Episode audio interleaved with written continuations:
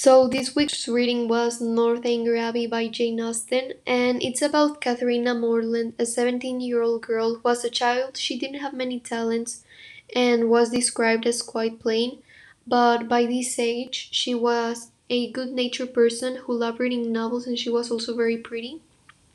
And she was invited to Bath, which is a city in England, by the Allens, her neighbors, who are wealthy, wealthier than her, and she got to participate in balls and other social events where she met two families, the the Tilneys and the Thorpes, and she became very close with both of them.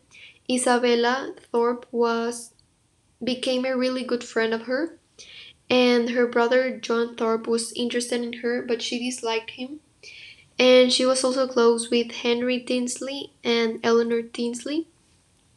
And Catherine became distant from the Thorpes since they tried to sabotage their relationship with the Tilney several times. And then, but it was difficult becoming distant from them because Catherine's brother James was in love with Isabella. And but then um, James and Isabella got engaged, and the Tilneys invited Catherine to spend some time in Northanger Abbey and she had a great time there until she had a great time there.